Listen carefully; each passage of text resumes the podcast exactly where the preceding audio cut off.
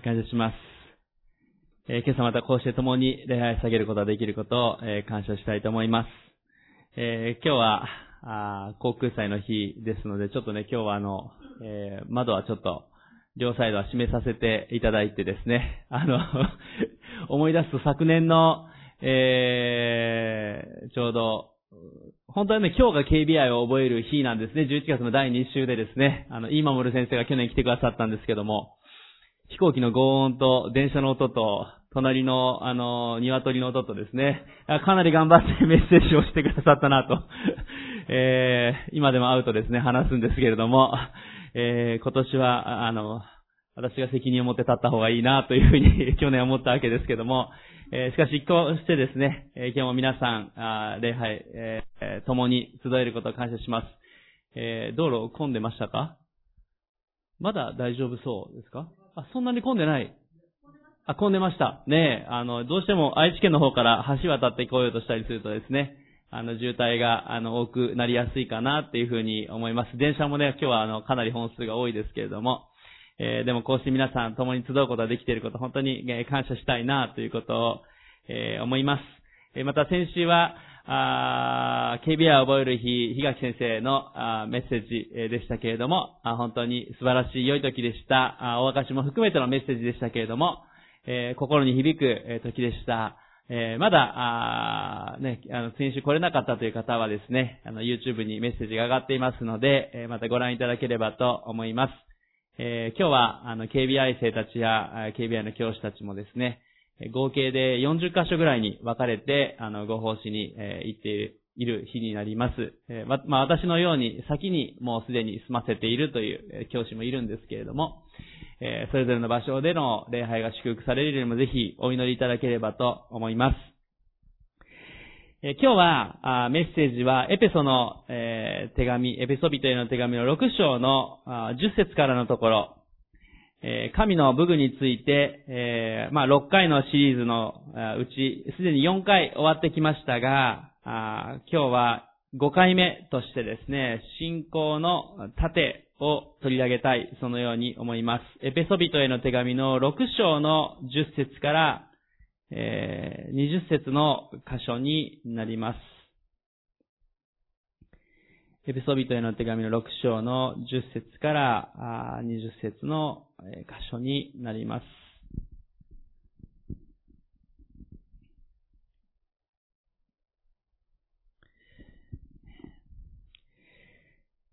10節から、あそうですね、17節の箇所を、えー読まさせていただきます。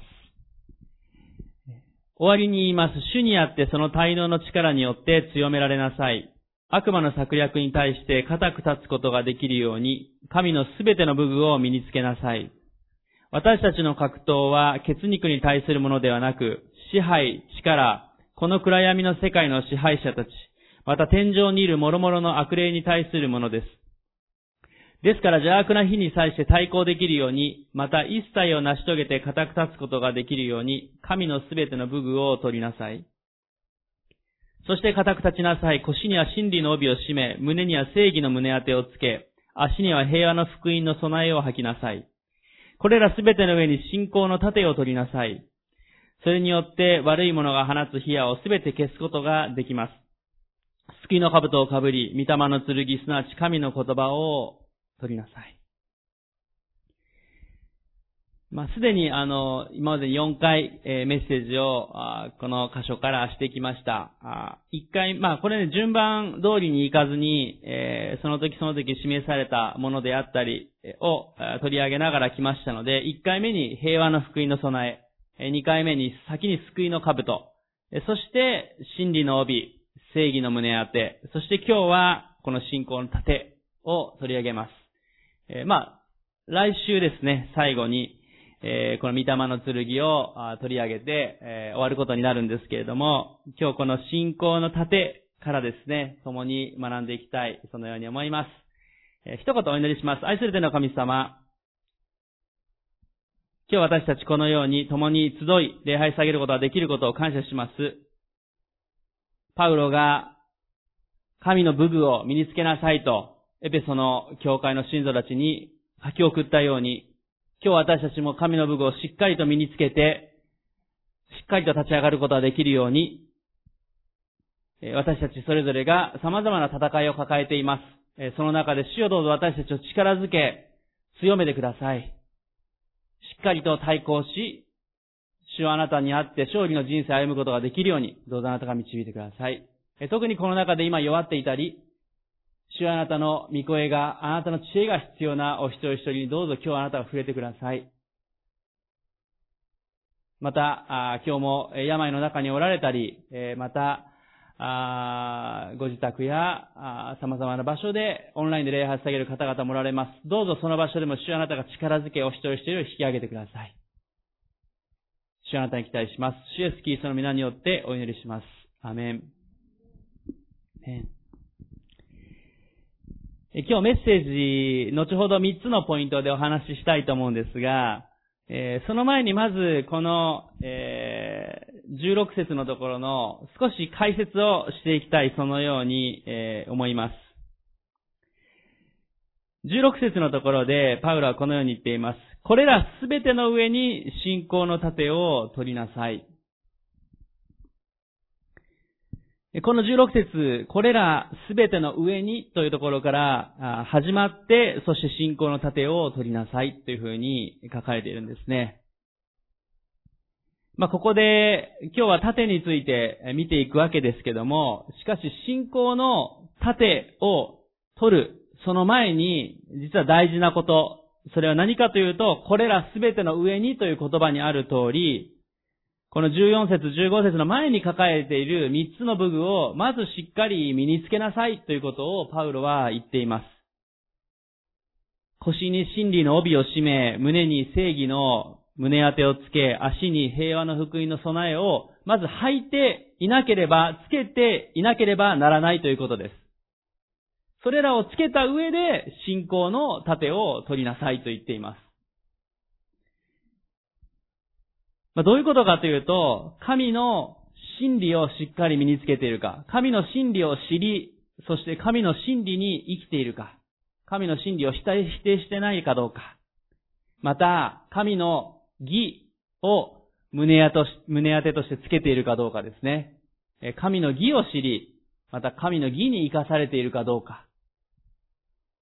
そして、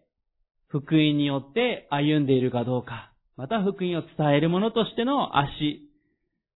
これらがこの先に書かれている三つの武具になります。時々私たちは、信仰がもっと強められたい。もっとあの人のように信仰があればとかですね、パウロとかペテロとか様々な信仰者たちの歩みを見るときに、もちろんアブラハムやダビデや、えー、聖書に出てくる人物たち、ね、あの、聖書の登場人物もそうですし、私たちの周りの信仰者たちもそうですし、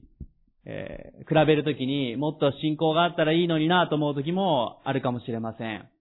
えー、また、あ様々な戦いがあるときにもっと信仰が強められたいなと私たち願います。でも信仰が強められるために、実はまず大事なことというのは、この先に三つの武具をしっかり身につけているかどうかということは非常に大事だということです。それらなしに、信仰だけをとりあえず身につけるということはできません。そのことをここでパウロは言っています。これらすべての上にという言葉にそれが集約されていると思います。もし皆さんの中で信仰がもっと強められたいなという方は、まず先ほどの三つのことを覚える必要があるということを覚えてください。もしそれら抜きでしたら、信仰の盾をしっかりと取ることは、やはり難しくなると思います。そして、この信仰の盾を取りなさいというふうに16節は続いていきます。まあ、パウロがどのようなものをイメージしたかというのを次のスライドを出していただきたいと思います。はい。まあ、今の最初に出てた画像とほぼ同じなんですけれども、これがパウロがイメージしていたローマ兵の盾の、まあ、イメージ写真になります。ちょうど、まあこれで見ていただくとわかる通りですね、横幅がだいたい80センチぐらい、そして縦幅が120センチぐらい、まあこれがだいたいローマの兵士隊のこの当時の規格だったわけですね。えー、もちろんこのローマ兵のこのイエス様、そしてこのパウロが書いたこの時代より前の時代の盾とかになるとですね、旧約聖書に書かれているような盾だともうちょっと小さいものであったりとか、様々な種類のものもありますが、えー、しかし、えー、まあ大体、えー、このパウロがイメージしていたローマ兵の盾というのはこのぐらいのサイズのものになります。えー、ちなみに第3版までの聖書ですと、これはあの信仰の大盾というふうに訳されていたかと思います。えー、大きい盾なんですね。あの皆さんのイメージしていた中世のもうちょっと丸っこい小さい盾をイメージしていたかもしれません。えー、まあ日本のね、武士はそんなに盾は使わないんですよね。あの、こう、少しずつこう、前に行くときにこう、四角い木の板みたいなのみんなでこう持っていくときはあったりはしたんですけども、基本的に武士はあの、刀と刀で切り合うようにしますけども、えー、このローマ帝国であったりとか、ヨーロッパの方であったりとかは、この盾というのをよく使っていました。で、この大盾と訳されるこの盾のここで使われているギリシャ語の言葉の意味はですね、実は扉という言葉から派生しているんですね。まあ、要はドアですよね。ドアのようなものだっていうことですね。この盾という言葉はですね。えー、要は、この皆さんイメージしてほしいのは、120センチから80センチのドアを手に持っているようなですね、えー、そういうイメージでいただいたらいいのかなというふうに思います。えー、なので体全体をある意味こう覆って、この右側の選手がですね、隠れているような感じになっていますけども、この木の、まあ木でできてたんですけども、この盾の裏に隠れるようになっていたわけですね。この盾はですね、あの、私たち金属でできていることをイメージしやすいですけども、実は木でできていて、えー、まあちょっとね、この写真少しちょっとね、あまり良くない部分はですね、かなり薄く見えると思うんですけども、まあこんなに薄くはないんですね。えー、手の、手のひらぐらい、握り拳ぐらいの幅があったんじゃないかって、もうちょっと薄いかなと思いますけども、握り拳かちょっと薄いぐらいの、えー、厚さであったというふうに言われています。2枚の木の板を合わせて、貼り付けたものが盾でした。で、2枚の木の木を貼り付けて、そして、縁にこの金属をつけるわけですね。というのは地面に置いたりとか、当たったりするときに割れてしまったりしてもいけませんから、端を金属で固めて、えー、そして木の板でできていました。まあ、全部金属だとですね、重くて動けなくなってしまいます。えー、そして、木の板でできていると、簡単に壊れてしまったり、もののうちに火矢というのが出てきますけども、火に弱いわけですから、えこの木の板を2枚貼った上に皮をですね、貼っていたわけですね。えー、まあ、動物の皮を前面に貼って、えー、そして強化をする。それが当時のこのローマ兵たちの、あ盾であったわけですね。で、基本的にはこの盾というのはですね、あの、火矢であったりとか、様々な敵からの、まあ、槍が飛んできたりとか、そういうのを防ぐために、使われていました。え、でも木でできていて、え、そして皮が張ってあるということは、まあ、想像できる通りですけれども、えー、簡単に跳ね返せるわけじゃなくて、まあ、刺さったりするということですね。その、盾に刺さることもあり得るわけです。で、あのー、まずこう、城であったり敵に攻めていくときはこの盾をこう前にして進んでいって、えー、まあ、あの、歴史家のヘロドトスという当時の、あの、当時というかもう少し古い時代も含めて書いている歴史家はですね、当時の戦いの方法として敵が矢を撃ってくるときは盾の裏に隠れて、敵の矢が尽きてから先に進んでいくっていう風に、まあ、書き残しているのを私も見たことがありますけれども、当時の戦い方はそういう風でした。ですから非常にこの盾というのは大事なものであったわけですね。ただこの木でできていて皮が張ってあるとお伝えした通り、この盾の弱点があるわけです。まあそれは何かというと火が弱点になるわけですね。えー、ね、木でできた盾を持っていたらですね、もちろん狙いどころは火で焼いてしまえばいいわけですから、えー、敵はあえて火矢を撃ってくるということを当時、戦いの時に知っていたわけです。ね。えー、だから不思議に思うかもしれないですね。あの、日本の戦いのね、あの、まあ、あの、大河ドラマとかを見られてるかどうかわかりませんけども、ね、日本の戦いだと相手の建物にこう火矢を撃って家を燃やしたりとかするのに使いますけども、えー、このローマ帝国であったり当時の戦いは木の盾を持っていたので、攻めてくる相手に対して火矢を撃って、この盾を燃やそうとするわけです。で、この火矢に対抗するために、この戦士たちはどうしたかというと、戦いに出る前に、この盾を濡らす必要があったわけですね。濡らして、前面に貼ってある皮を湿らせておく必要があったわけです。湿らせておくと、矢が飛んできて刺さっても、火が消えてしまったり、火がぼーっと燃えることがないようになっていたわけですね。だからしっかりとちゃんと濡らして戦いに備えなければならないと。ただし、あの、調べるとわかるんですけども、この火矢がこう刺さった時ですね、いくら濡れていても、やっぱり一時的に熱いみたいですね。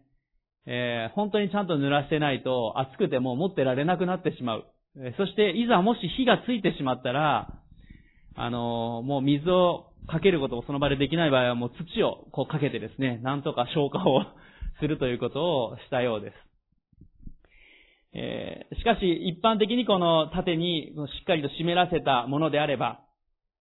えー、この火矢を、えー、跳ね返すことが、この盾はできました。え、今日のこのエペソビテの手紙の16章で、このパウロは、ローマの兵隊のこの盾をイメージし、また敵が撃ってくる火矢をイメージしていたわけです。この火矢というのは、どういうふうにこう敵がやってきたかというとですね、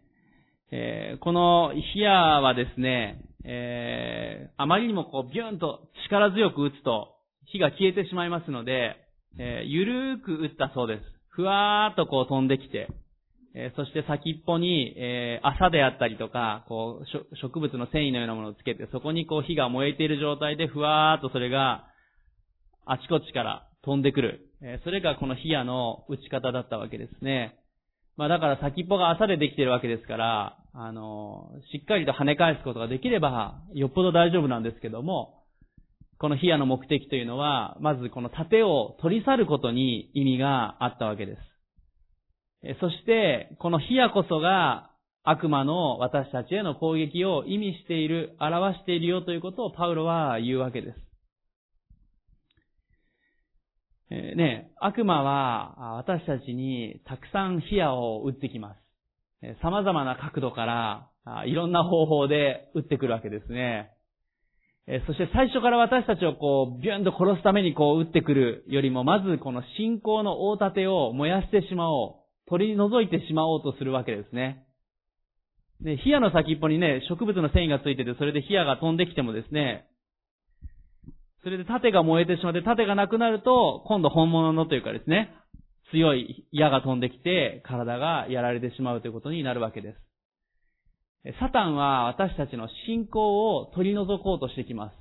信仰が取り除かれ、そして、盾がなくなった状態になるとどうなるかというと、矢が体に突き刺さり、生身の体がやられてしまうということが起こるわけですね。サタンの攻撃は、様々です。え時に迫害であったり、妨げということも起こり得ます。えまた、病がやってくることもあります。体への物理的な攻撃ですね。えまた、罪の誘惑が私たちにやってくることもあります。また、心に対する攻撃、恐れや不安や、また失望といったもの、そのようなマイナスの感情を通して私たちを攻撃してくることもあるんですね。まあね、あるんですねって言いながら皆さんが一番 私たちが互いに経験していることですけども、えー、様々な火矢が、こう、私たちの人生の中でいろんな角度からたくさん飛んでくることがあります。サタンはいろいろなそれらの火矢を通して私たちの信仰を攻撃してきます。そして私たちへのその攻撃を私たちはしっかりとこの信仰の盾で守る必要があるわけです。このエペソの教会にパウロはヒアを、ヒアのこと、この16節で書いていますが、実は一つ面白いのは、このエペソの教会のあったこのエペソという町には、アルテミス神殿というギリシャの女神が祀られている有名な神殿がありました。まあ皆さんも聞かれたことがあるかもしれませんが、このアルテミス神殿は非常に有名だったわけですけども、このアルテミス神という女神はですね、実はどういう武器を使ってたかというと、矢を使う神だったんですね。このアルテミス神は矢を使う神で、時に火矢を撃つということが書かれています。まずギリシャのね、神々というのは割かしこう矢を撃つ様子がですね、よく出てくるんですね。きっとパウロはそのことも意図してこのことを書いたんではないかなというふうに、え、学者たちも言っています。え、アルテミ、あのアルテミス神またギリシャの神々が矢を、あなたたちに迫害という矢を撃ってくるけれども、それをあなたたちは信仰の盾で跳ね返すことができるよということも、エペソの人たちにイメージしやすいようにパウロは語ったのかな、そのように思います。今日三つのことをこれから最後お話ししていきたいと思います。この盾に関しての大事なポイントを三つ。一つ目のことまずお伝えします。それは、しっかりと整えた信仰の盾を持つということ。それが一つ目のポイントです。しっかりと整えた信仰の盾を持つ。しっかりと整えた信仰の盾を持つというのが今日の一つ目のポイントです。16節でパウロはこれらすべての上に信仰の盾を取りなさいというふうに言っています。盾を取りなさいって言ってるんですね。私たちは盾をしっかりと持たなければいけません。盾を持たなければ先ほども言った通り敵の攻撃を生身に受けてしまうわけですね。いくらいろんな武具を身につけていたとしても、もちろん当時の武具は今の私たちのような頑丈な金属とか、ものすごいしっかりしたものではないわけですよね。下の方の兵隊とかになるともう革のものであったりとかですね、えー、弱い武器をつけているわけですから、えー、盾というのは非常に大事になります。えー、まず盾を持ちなさいというふうに、パウロは言うわけです。ね、私たちの信仰生活でもイメージしていただきたいと思いますけども、もし私たちがしっかりと信仰がしている時であれば、サタンがいろんな誘惑をしてきたり、またマイナスな感情であったり、迫害がやってきても、私たちは戦うことができるわけです。しかしどうでしょう？私たちがもし信仰が弱っている時に、サタンが様々な誘惑をしてきたり、ねえ、ー、いろんな戦いがある時に、どうなるかというと私たちは信仰が弱っている時に負けやすくなってしまうわけですね。え信仰が非常に強い時に誘惑がやってきても跳ね返、祈って跳ね返せれるんだけども、ねえ、例えば体が病気で疲れていて、また、がっかりするようなことがいろいろ起こったり、様々な戦いがあって信仰が弱った時に、ふとそこで誘惑がやってくる時に、誘惑に負けてしまうということが起こり得るわけです。ね、そして気づいたら、信仰の盾が取り除かれてしまって、攻撃を直接受けてしまうようになってしまう。ね、私たちはしっかりと盾を持たなければいけません。えそして、先ほど盾のことをね、湿らせなければいけないといったように、戦いに備えて、あの、ローマ兵たちがちゃんと水をかけてですね、川を濡らして、あの、盾の表面の皮を濡らして、火矢が飛んできても大丈夫なように備えていたように、私たちは日々、信仰の備えをしっかりしなければいけないということです。ある時だけべちゃべちゃにこう濡らしてですね、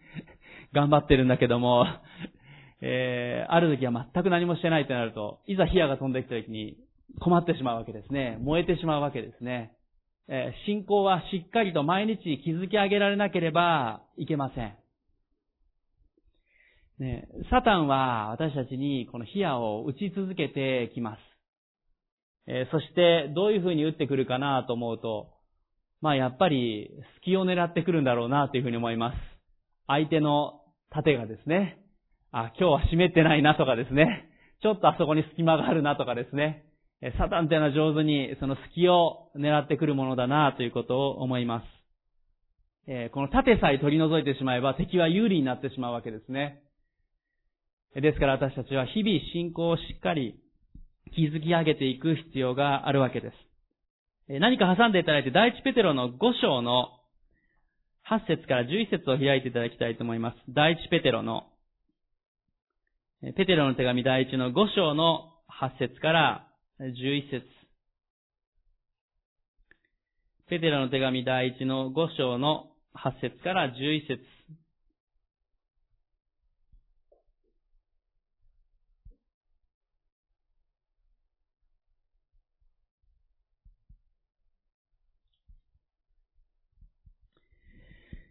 ペテロの手紙第一5章の8節からお読みします。身を慎み目を覚ましていなさい。あなた方の敵である悪魔が吠えたける獅子のように誰かを食い尽くそうと探し回っています。固く信仰に立ってこの悪魔に対抗しなさい。ご存知のように世界中のあなた方の兄弟たちが同じ苦難を通ってきているのです。あらゆる恵みに満ちた神、すなわちあなた方をキリストにあって永遠の栄光の中に招き入れてくださった神ご自身があなた方をしばらくの苦しみの後で回復させ、固く立たせ強くし不動のものとしてくださいます。どうか神のご支配がいよいよ限りなくありますように。アメン。このペテロの手紙の箇所を見てもですね、えー、ペテロは目を覚ましていなさいというふうに言っています。なぜなら敵である悪魔が吠えたける獅子のように食い尽くそうと探し回っています。ですね。まあ、昔のリビングバイブルでここはですね、あの、サタンはライオンのように、あの、パトロールしていますっていうふうに訳されていて、ちょっと面白かったんですけど、修正されてしまいましたけどもね、あの、サタンがパトロールしてくれたらってね、なんかいい意味のような感じにしますけども、そういう意味じゃないです。食い尽くそうと探し回ってるっていうんですね、サタンはね。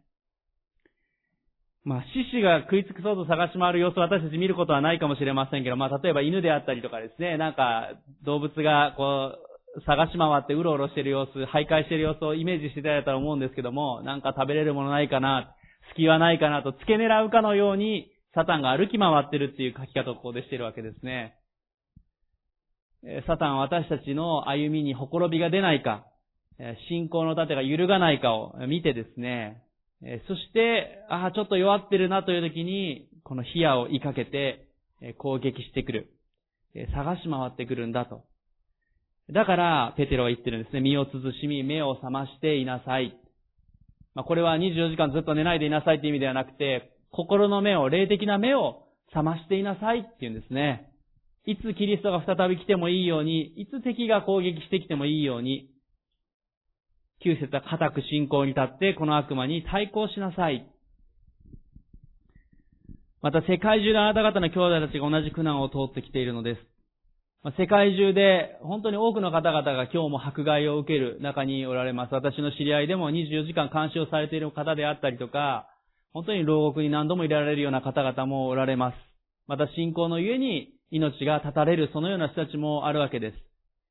え様々なそういう迫害の、大きな迫害の中にある方々というのはですね、逆にもう本当に身の危険の中で、本当に信仰が日々取り扱われる中で、えー、まあ、嫌が王にも目を覚ましているというか戦いの中にあるわけです。しかし私たち日本というのは、目に見える大きな迫害があるわけではありませんから、時にこののんびりとしてしまう、ほっとしすぎてしまう、えー、そのことが私たちにとってのもしかしたら大きな敵になるかもしれません。ある意味こう、ほっとするところからだんだんこう怠けていってしまうようなですね、あの、ダビデが戦っている時は最前線で良い選手として戦っていたのに、えー、順調になってきて、部下たちに戦いに行かせている時に自分は王宮で寝ていた時に彼は誘惑に負けてしまったわけですね。気の緩みがそこに出てしまったわけですよね。私たちこの9節を読むときに、今日も世界中で多くの仲間たちが迫害の中にあるように、同じ主を信じている私たちもしっかりと固く立つ必要があります。そして私たちにもサタンは様々な形でこの火矢を追いかけてきます。私たちにとっては、こう物理的な何かこの迫害によってですね、命の危険がすぐにやってくるようなことは今はないかもしれません。しかし、誘惑であったり、また、心への攻撃というのは私たちにやってきます。私たちはそのことをしっかりと覚えて、固く立つ必要があります。目を覚ます必要があるわけですね。もう一度、エペソの手紙の6章に戻りたいと思いますが、ではどうしたらこのしっかりと整えられた信仰の盾を持つことができるのかということですが、やはりその鍵というのは、この14節から16節のあたりに書かれていることであると思います。どうしたらしっかりと整えられた信仰を持つことができるかの秘訣。まず一つ目は、この14節にあるように、この真理の帯を締めとあるように、私たちは神の真理に生きる必要があるということです。そして神の真理をまず知ることが必要です。神の真理を知るためには私たちは、御言葉を読まなければいけません。御言葉を読むことなく神の真理を知ることはできないし、正しくしっかりとした信仰を持つことはできません。ねえ、最近信仰が弱っていますってね、聖書読んでますかってね、読んでませんって言ったら、それはもう信仰絶対弱っていくわけですね。あの、ねえ、で、御言葉読まずに信仰がしっかりしてますでしょう。まあ見たことないですね。まあ一時的にあったとしても絶対弱っていきます。御言葉を読んで神の真理を知っていかなければ、信仰は弱っていきます。御言葉をしっかりと読んでいきましょう。神の真理を知り、そして神の真理に生きていくということが大事です。御言葉よりも世の中の情報であったり間違ったものをたくさん見ていってしまうときにどうなるかというと、真理がねじ曲げられて、私たちのそして信仰が弱ってしまいます。御言葉をしっかり読む必要が私たちはあります。そしてもう一つは、この正義の胸当てと書いてあるように、神の義に生きる必要があります。神の正しさ、神の義の中に生きるということは、ここにいる私たちは、義人はいない、一人もいないと聖書に書かれている通り、本来、義なる者というのはいないわけです。しかし、イエス・キリストにあって私たちの罪が許されて、義の衣がかけられているわけです。しかし私たちがしなければいけないのは、神の義と私たちの不義と照らし合わせるときに、しっかりと日々悔い改めていくということをしなければいけません。悔い改めて神の義と合わされて歩んでいくという歩みをしていかなければいけないわけです。なんか半年とか一年ぐらい罪を貯めてですね、まあちょっとそろそろ何かこの集会や 特別聖会の時に大きく悔い改めるかとかですね。そうは、そうではなくてですね、毎日私たちは神の義の中に生きていく必要があります。まあ、まるで、あの、車の運転をしている時にですね、えーちゃんとスピード違反しないように、そのスピードの中で走ったり、交通違反をしないように私たちは普段気をつけて、まあ気をつけて運転してらっしゃるかわかりませんけども 気をつけて運転しますね。えー、大きな事故をしてしまってはいけませんから、ある意味神の義の中に生きるというのはそれに似ているかもしれません。私たちがもしスピード違反を普段からどんどんどんどんしていったら何が起こるかというですね、減点されるとかそういうだけじゃなくて大きな事故になって命を失う可能性があるわけですね。聖書は神の義とは何か、何が正しいかということを教えています。そしてその中で生きていくということは、私たちにとって本当の平安を私たちにもたらすものであるということです。神の義の中を生きることなく、しっかりとした信仰の中を歩むということはできません。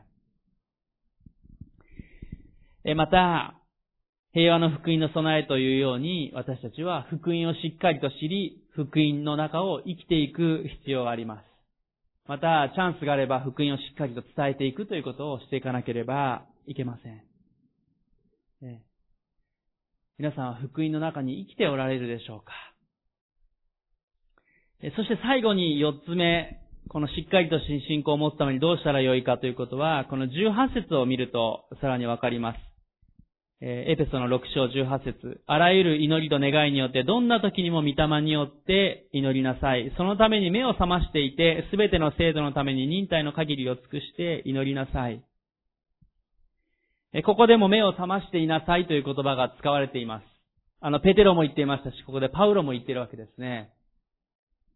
目を覚ましてしっかりとした信仰を持っていく、しっかりと信仰の盾を湿らせた状態でいつでも戦える状態でしておくためにはどうするか、それは祈りだっていうふうにここで言っています。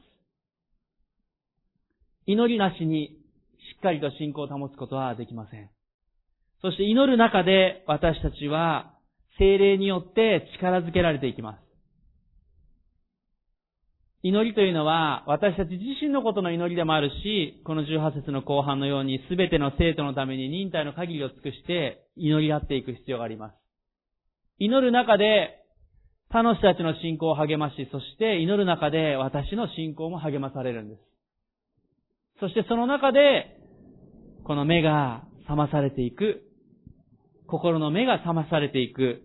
しっかりと立っていくということができます。もう一度言いますが、神の真理に生きる、御言葉に生きるということ。そして神の義に生きる。神の正しさの中を歩むということ。そして福音の中を歩むということ。そして祈るということ。これをしていくときに私たちはしっかりとした信仰の盾を持っていくことができます。もしどれかが欠けていくならば、盾が乾いていってしまいます。そしてそれをサタンは狙っていて、ああ、今、乾いたなと。そして、隙があるなという時に、サタンは矢を追いかけてきます。そして弱っていた盾が取り除かれてしまうと、私たちのまさに体がやられてしまうように、サタンはそこを攻撃してくるわけですね。ですから私たちはしっかりと盾を持っていきたい、そのように思います。何か挟んでいただいて、マタイの17章の20節を開いていただきたいと思います。マタイの17章の20節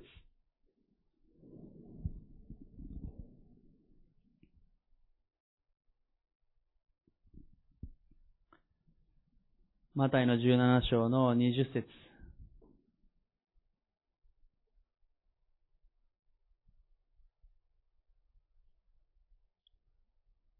マタイの福音書の17章の20節をお読みいたします。マタイ17章20節イエスは言われた、あなた方の信仰が薄いからです。誠にあなた方に言います。もしからし種ほどの信仰があるなら、この山に、ここからあそこに移れと言えば移ります。あなた方にできないことは何もありません。イエス様は、あなた方の信仰が薄いからですと、すごい咎めた、怒った言い方をしたわけじゃなくて、まあ、優しい励ましというか、そういう意味合いで言っていると思いますが、ここでイエス様が言われたいのは私たちの信仰がからし種ほどもないのかという言い方をしたいわけではなくて、もし私たちにかけらのような小さな種のような信仰でもあるならば、山をも動かすことができる。できないことは何もないというふうにイエス様は言われているんですね。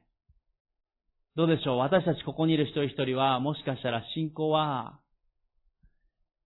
弱いかもしれません。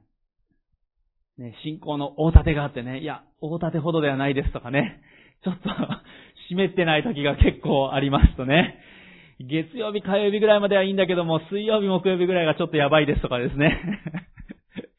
週末になるとちょっといっぱいいっぱいですとかですね。いろいろあるかもしれません。えー、体が弱ると信仰も弱りやすいですとか。えでもですね、イエス様言われるんですね。からし種ほどの信仰があれば。どうでしょう？私たち、かけらのような小さな信仰は皆さんお持ちなんじゃないでしょうかどうかなと思われるか わかりませんが、でも今日皆さんがこうして共に礼拝を捧げているということ、ここに来られているということ、またもと、またオンラインでですね、見ておられる方々もあると思います。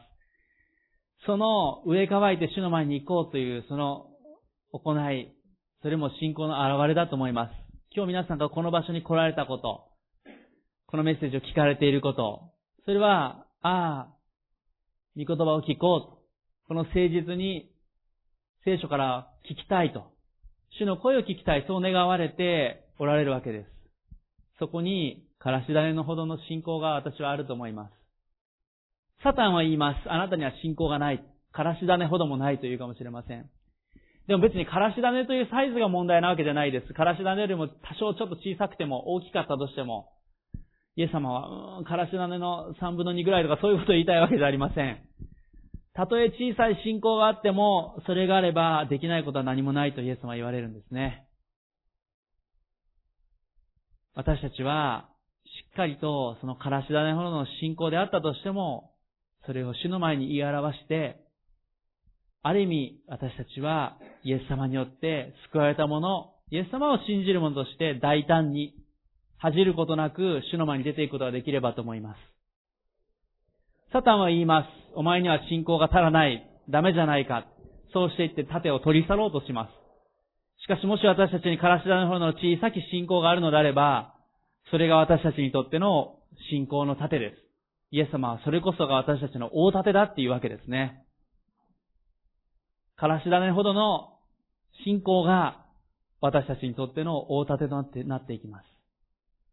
ね。今日私たちはこの、私たちのしっかりとこの盾を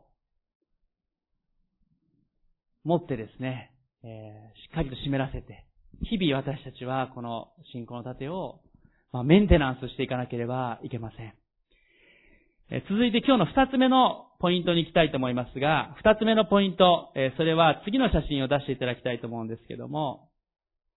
これはローマ兵の戦っている様子なんですね。今日の二つ目のポイント、それは信仰の盾は共に戦うためのものであるということです。信仰の盾は共に戦うためのものであるということ。それが二つ目の今日のポイントです。信仰の盾は共に戦うためのものです。ローマのこの盾の実はもう一つの意味があります。それは、盾は一人で使うためのものだけではないということですね。一緒に使うためのものであったということです。先ほどあの、縁が金属でって言ったのはですね、地面に置いたり重ね合わせても傷つかないようになっていたわけです。まあ、こうして敵が攻めてくるときに、こう周りを囲って、えー、ある意味陣地を作るというか、共に重なり合って戦うようになっています。まあ、さらに二つ写真を出したいと思うんですけど、次の写真をお願いします。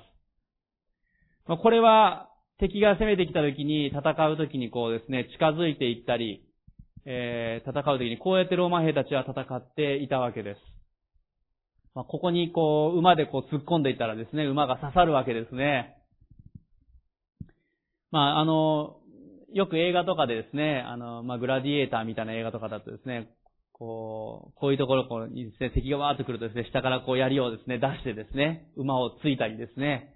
えー、中でこうで守り合ったりするわけですね。この盾というのはですね、砦のような意味合いも表していました。えー、そして、えー、守り合い、えー、そして同時にこれは、あの、一緒にこう進んでいく、え攻撃していくものでもあるわけですね。え敵がこう攻めてくるのを守るだけじゃなくて、この体勢でずっと敵に進んでいくとですね、えどうなるかというと、敵に近づいていて、これを攻撃していくこともできるわけです。盾は守るための道具であるはずなのに、実は、あの、大きな攻撃の武器でもあるということですね。えそして、弱っている仲間がいたり、傷ついている仲間がいれば、この盾の裏に隠してですね、一緒に取り残すことなく進んでいったわけです。まあ、最後にもう一つの写真を出したいと思いますが、まあ、これは敵のお城であったり、砦にこう攻めていく時の様子です。もう完全にこう守りに入ってる様子ですけども、えー、上からこう石を落とされたりですね、えー、いろんな敵の攻撃があっても、こうやって使うときにですね、えー、やられないようにするわけですね。まあ上手に立てってできているなって思いません？あの、すごいですね。えー、まあもちろんね、横側とかが危ないんじゃないかとかって思ったりするかもしれませんけどね。えー、まあ当然敵もそういうことを考えるわけですけども、えしかし盾というのは、こうして重なり合って、え守り合うためのもの、共に戦うためのものであるんだということです。先ほども二つ目のポイントで言いましたが、信仰の盾というのは共に戦うためのものなんですね。私たちの信仰の歩みというのも、実はこのまさに盾が表しているこのローマ兵たちの様子が表している通りだということです。私たち一人一人の信仰というのは弱さがあります。脆さがあります。ある時はすごく強いんだけども、ある時は弱いという信仰、私たちそれぞれがあると思います。そしてまた自分自身の信仰はどれぐらいですかと言われると、いや、からし種ほどもないかもしれないなと思うかもしれません。しかし一人一人の信仰は小さくても、この信仰の盾が表すのは何かというと、盾が重なり合って働くように、私たちは信仰を共に働かせることができるということです。信仰というのは一人で大信仰者が用いられて素晴らしい器ですごいっていう、それで終わりなわけじゃないんですね。信仰というのは共に働いていくときに大きな働きをすることができる。信仰というのは共に戦うためのものであるんだということです。先ほどのエペソの6章の18節から20節のところを見ていただきたいと思います。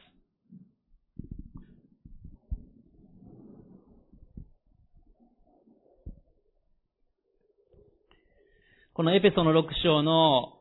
この神の武具の箇所の後でですね、この18節から20節のところで、先ほど祈りのところを読みましたけども、18節の後半のところから読みます。そのために目を覚ましていて、すべての生徒のために忍耐の限りを尽くして祈りなさい。また私のためにも私が口を開くときに語るべき言葉が与えられて福音の奥義を大胆に知らせることができるように祈ってください。私はこの福音のために鎖に繋がれながらも施設の務めを果たしています。述べ伝える際、語るべきことを大胆に語れるように祈ってください。パウロは素晴らしい信仰の器であり用いられました。しかし、パウロの信仰が、私は信仰がすごいから祈られる必要もありません。私は頑張りますと。見てください私はっていうふうに言ってるわけじゃないんですね。パウロは私のために祈ってくださいと言っています。パウロの信仰も、まあ偉大な信仰者でしたけども、しかし彼も祈りが必要だったんです。そして、神の武具を身につけた者たちというのは、互いに祈り合いなさいということをここで教えられています。ある者は福音を大胆に語る器として用いられ、ある者はそれを支えるものとして用いられることがあります。それが逆になるときももちろんあります。しかし、互いに祈り合い、励まし合っていくときに、交わりの中に私たちが生きるときに、私たちは信仰を共にし、共に戦っていくことができます。もし一人でこれがですね、この写真の戦士がですね、一人で盾を持ったまま敵にバラバラで行ったらですね、どうなるかというと敵からしたら簡単に攻撃しやすいわけですね。横からでも何でもかんでもやってれば、そのうちだんだんやられていくわけです。しかしみんながこうして一致してやってきて、傷ついた者がいたら中に隠しながら一緒に行くならどうかと言ったら、敵はちょっとやそっと手を出せないわけですね。サタンが私たちを攻撃してくるときにどうするかって言ったら、私たちをバラバラにするのが一番手っ取り早いわけです。それぞれの信仰を弱らせていくだけじゃなくて、弱った時に、孤独にさせるのが一番サタンはや、やっつけやすいわけですね。えそして信仰が弱った時に私たちはどうなるかって言ったら、ちょっと気が乗らないから教会行くのやめようとかですね。ちょっと後ろめたいからとかね。久しぶりと言われるのが嫌だからとかですね。えー、だんだん教会から足が遠のいていく。交わりから遠のいていく。えー、互いに祈り合えなくなる。励まし合えなくなる。そうするとどうなるか。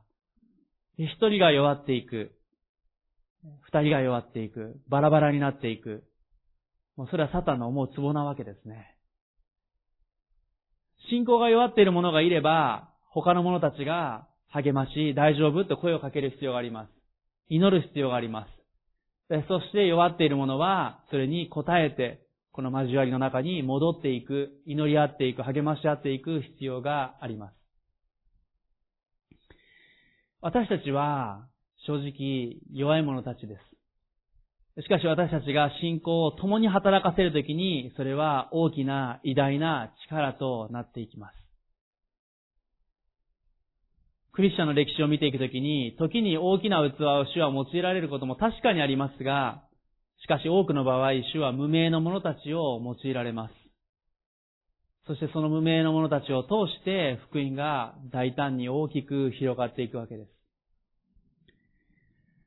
今日皆さんの信仰はどうでしょうか？弱っておられるでしょうか？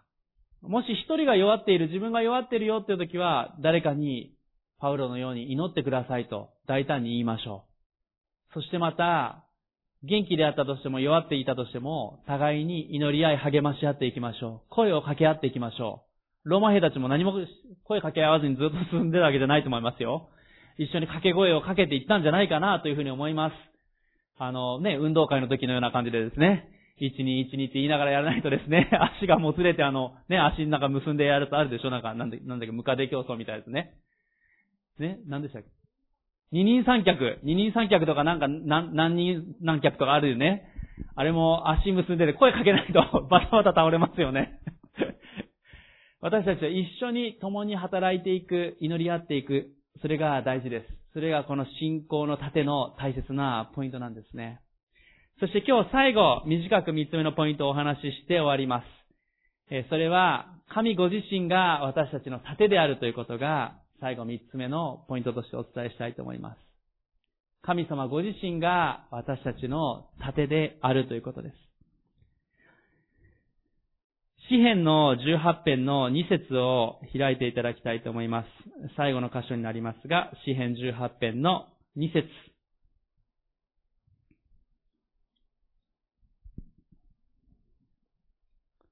詩編18編の2節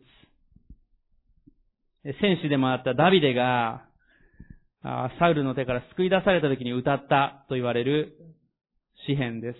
詩編18編の2節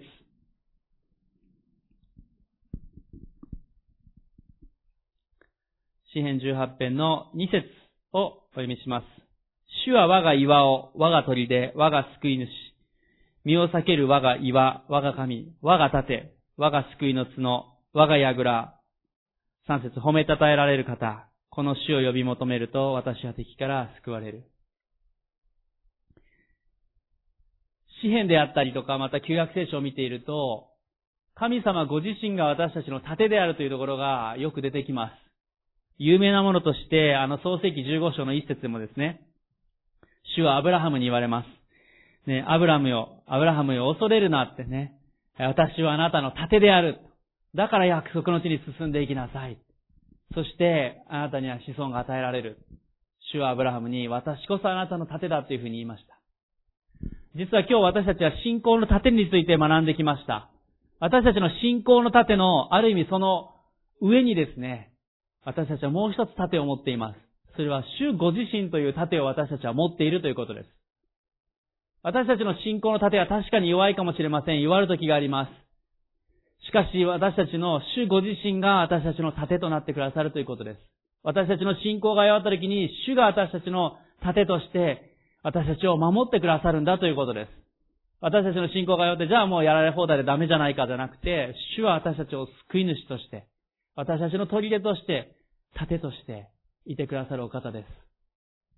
私たち教会も互いにこの信仰を働かせて、互いに戦うこの盾として共に歩みますが、しかしこの上に私たちの主ご自身がおられるということです。主が私たちの盾です。ですから私たちの信仰の盾がたとえ弱っていたり、小さかったとしても、主が共にいてくださり、主ご自身が盾となってくださるので、私たちの足らない部分を主は補い私たちを守ってくださるということを感謝しましょう。だから私たちは小さき信仰でも山をも動かすことができます。なぜなら山を動かすのは私たちではありません。主が動かしてくださるんです。私たちはその主に信頼する者として歩んでいきたいと思います。最後に一つのお話を分かち合って終わりたいと思いますが、アメリカでのお話です。えー、シャーマン・ジャクソンさんという方のお話が、まあ、あるところに出ていました。えシャーマン・ジャクソンさんという方はですね、えある時、えー、ガソリンスタンドにえ7歳の娘と一緒に行きました。ちょうどえ、教会に向かう途中だったそうです。えー、給油を済ませて、まあ、急いで、教会の礼拝に遅れないように、えー、ガソリンスタンドから出ようとした時に、ある一人の男性が車に近づいてきて、えー、私の車があるところまで乗せてもらえませんかっていうふうに、え言ってきました。えこのシャーマンさんは一瞬迷ったけれども、まあでも、目の前の困った人を助けてあげようと思って、車に乗せてあげたわけですね。え助手席にその相手の人を乗せて、そして後ろに7歳の娘を乗せていました。えすると走り出して間もなくこの男性は、ポケットからピストルを出して突きつけてきたそうです。えそして、このシャーマンさんの肩を掴んでですね、脇腹に銃を突きつけて、そして手を挙げろと。え遊びじゃないぞと。えお金を全部出せ、撃つぞと言ってきたそうです。え、もうこのシャーマンさんは本当にかつてないほど驚いて、まあ当たり前ですよね。驚きますよね。そんなね、乗せて。え、かつてないほど驚いたそうですけども、え、でも今は運転中ですから手を挙げられませんというふうに答えたそうです。まあ、ね、運転しながら手を挙げたら出然事故してしまいますから、えー、手を挙げることはできません。そうするとこの男は、じゃあ、ともかくいいからお金を出せというふうに言ったそうです。そしてこのシャーマンさんは、あポケットから全部のお金を出したそうですね。そして娘を連れてきたことを本当に後悔をしていたそうです。え有り金全部を出したけれども、しかしこの乗ってきた男性はですね、嘘をつくなと、全部出せというふうに言ってきたわけです。実はこのシャーマンさんは、あの、保険代理店を、やね、あの、営みながら、ギデオンマンとしてですね、ギデオン教会であの聖書配布の働きをしておられたそうですが、実はギデオン聖書を配るときにですね、貧しい人たちを助けるために聖書の中に一冊一冊にですね、1ドル札を挟んでいたそうなんですね。で、それをこの隣に乗ってきた男性はですね、聖書に挟んである1ドル札を見つけてしまったわけですね。そして、聖書を取れば取るほど1ドル札が出てくるわけですね。全部出したって言ってるけど、ここに隠し持ってるじゃないかって全部出せっていうふうにもう一度言ってきたそうです。えー、大嘘つきじゃないか、ここにお金があるじゃないかと、この男は言いました。えー、しかしその時に、このシャーマンさんは、大きな声で祈り出したそうです。天の父よ、私の叫びを聞いてください。今目の前にいる悪魔から私を救ってください。そのように叫んだそうです。そして不思議なことに、この祈ってるうちに、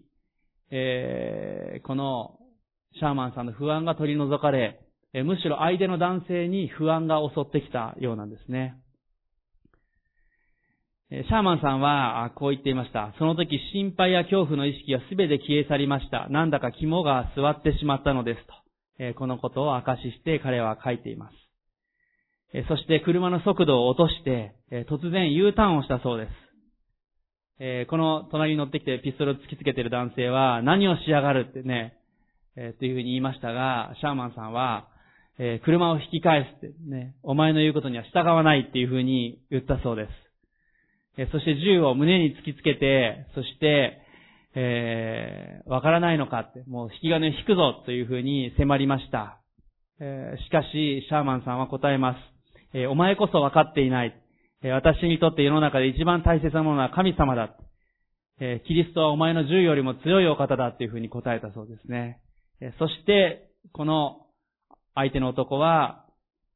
引き金を引いてカチッと音がしたそうです。えしかし、え、不発だったそうなんですね。えこの銃からこのシャーマンさんは守られました。このシャーマンさんはひるむことなく、そして、えー、神の平安を強く感じていたので、車を端に寄せて、そして、この男性に、イエス様のことを話そうと。えー、そして、えー、御言葉を、福音を分かち合ったそうです。えこの男性は次第に、隣にいた男性は次第に頭を垂れてですね、え泣き出し、えすみませんでした、許してください。え本当に殺すつもりだったのにっていうふうに言ったそうです。でもシャーマンさんは、許すよと伝えて、そしてイエス様を信じて新しく生まれ変わるように、神に祈り求めるように教えました。そして一緒に教会に行かないかと勧めましたが、まあ、この男性はその時は一緒に教会には行かなかったそうです。え、でも、えー、この隣に乗ってきた男性は謙虚に自分のことをいろいろと話して、え、自分の名前がマイクだということを話したりですね。えそして最後には握手を求めてきたというふうに、このシャーマンさんは言っています。えそしてこの男性と最後別れる時にですね、えこのシャーマンさんは言ったそうです。え、ところでマイクさん私のお金を返してくださいってね。まあ、そこまで大胆になるものなのかっていうくらいですけども、大胆にお金も返してくれと言って、そして、この取っていったはずのこの銃を持った男性はお金を全部返して、え、悔い改めて車から降りていきました。そして最後にこのシャーマンさんは、お金を返してくれた代わりに、この聖書、もうちょうどギデオン聖書載ってましたから、ギデオン聖書をあげるよと。えー、この聖書を読むときに、あ本当に、えー、あなたが今までに経験したことないを経験すること、経験したことがないことを経験することができると。そして君のことを祈ってるよと。神様が君の人生に介入してくださるように祈っていますと言って、この聖書を手渡したそうです。まあその聖書に1ドル札が入ってたかどうかわかりませんけれども、お金を返してもらって聖書を渡したというふうに証には載っていました。そして最後、車を止めて、この男性は出て行って、この男性は片手に銃を持ち、片手に聖書を持って、目に涙を浮かべながら去っていったそうです。そしてこのシャーマンさんは、後ろに乗っていた7歳の娘と一緒に教会に向かった。まあ、あの、えっ、と、ギデオの解放に乗っていた証なんですけれども、すごい証だなというふうに思います。ね、皆さん、と、良いことをしたと思って、突然横でですね、教会に向かってくる途中のガソリンスタンドで銃突きつけられたらですね、まあ日本でそういうことがないのを感謝したいと思いますが、アメリカだとまああり得ることなんですけれども、あしかし私たちに様々な危機や困難ということがやってくる時があります。そしてその時は大きな不安がやってきて戦いがあります。しかし私たちがこのシャーマンさんのように祈るときに、そして御言葉により頼むときに少しずつその不安が平安に変えられていきます。そして主は私たちを守り力づけてくださるお方です。ね、私たちの信仰がたとえ小さいものであったとしても、それを働かせていくときに、主が働いてくださり、私たちを導いてくださいます。ねえー、素晴らしいお話だなというふうに私はこの証を見て思いました。あーね、最初からこのシャーマンさんが強かったわけではなくて、しかし祈った時に風向きが変わったわけですね。そして最後に大胆に福音を伝えることができたわけです。まあ、この男性がその後どうなったかということは私はちょっと読むことはできないわけですけども、わかりませんが、私たちここにいる一人一人も、信仰の歩みの中で様々な戦いがやってきます。特に病のことであったり、様々な家庭の問題であったり、仕事の問題であったりもあると思います。祈りましょう。祈るときに私たちの風向きが変わると思います。そしてまた互いに祈り合いましょう。弱っている方々のために祈るときに、相手も私たちのために祈ってくださいます。そして教会が共に立ち上がっていくときに、私たちは共に前進し、詰められ、主が大きなことをなしてくださることを信じたいと思います。しばらく最後にお祈りしましょう。えー、まず、主の前にありのまま今祈っていきたいと思います。主よ私の信仰の大盾は弱っているところがあります。どうぞあなたが強めてください。盾が今乾いてしまっていたり、壊れかけていたり、盾を取っていない自分がいるかもしれません。しかし、信仰をしっかりと働かせることができるように、主をどうぞ私の信仰の盾を強めてください。今、しばらくまず祈りましょう。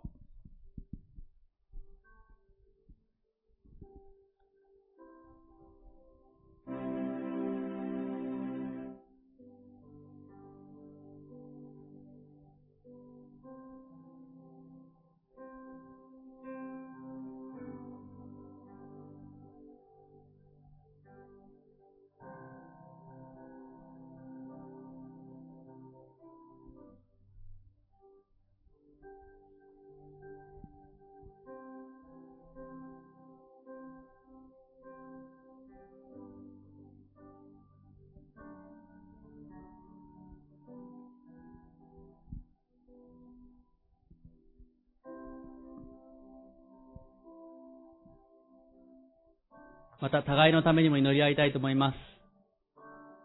私たちの、この神の家族の互いのために祈り合いましょう。体が弱っていたり、また信仰が弱っていたり、戦いの中にある互いのために、また、弱っているかどうかだけではなくて、パウロが私が大胆に福音を語ることができるように祈ってくださいと言ったように、それぞれが主にあって良い歩みを良い働きができるようにも互いに祈り合いましょう。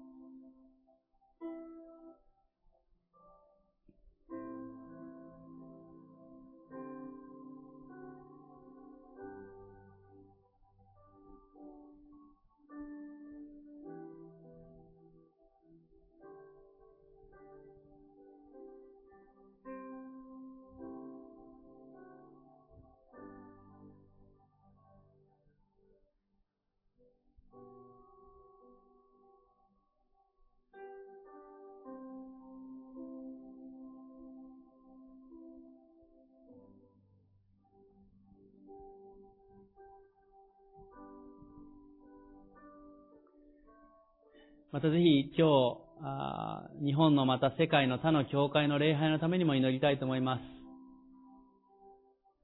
世界中で今日も持たれている礼拝、迫害の中で持たれている礼拝もあります。また弱っている方々もあるかもしれません。また今日は警備を覚える日として各地に学生たち、先生たちも奉仕に行っています。それぞれの礼拝も祝福されるようにも今祈りましょう。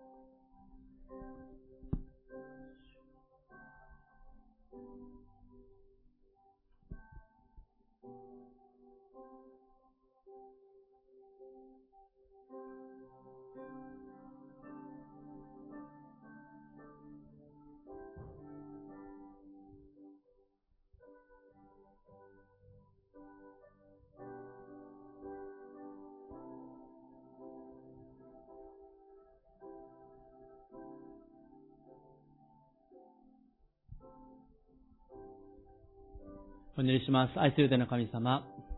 主あなたが今日は信仰の大盾から私たちに教えてくださったことを感謝します。私たちは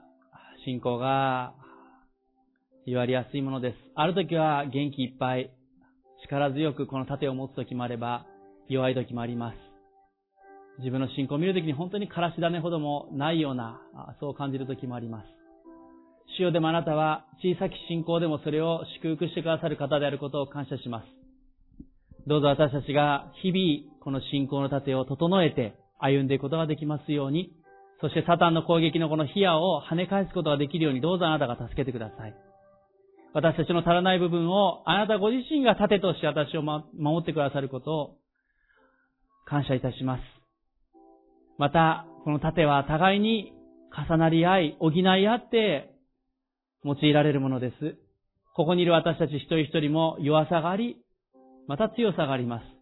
互いに乗り合い、励まし合い、高め合い、前進していくことができますように。そしてサタンからの攻撃がやってきた時に一人で戦うのではなくて、神の家族と共に、そして主と共に立ち上がっていくことができるこの恵みを感謝いたします。どうぞ今この場所におられない、病んでおられる方、信仰の弱っておられる方々のためにも取りなします。どうぞその一人一人あなたが強めてくださり、私たちのこの盾の下で、その方が力づけられていくまで守り、そしてまた共に立ち上がっていくことができるようにどうぞあなたが導いてください。そして、目を覚ましていなさいと主が言われるように、サタンがいつ攻撃してきてもいいように、またキリストがいつ再び来られても良いように、私たちが良い備えをして歩むことができますように、どうぞあなたが助けてください。ここに共に祈り合える神の家族、仲間がいることを心から感謝いたします。主イエスキリストの皆によってお祈りします。アメン。感謝します。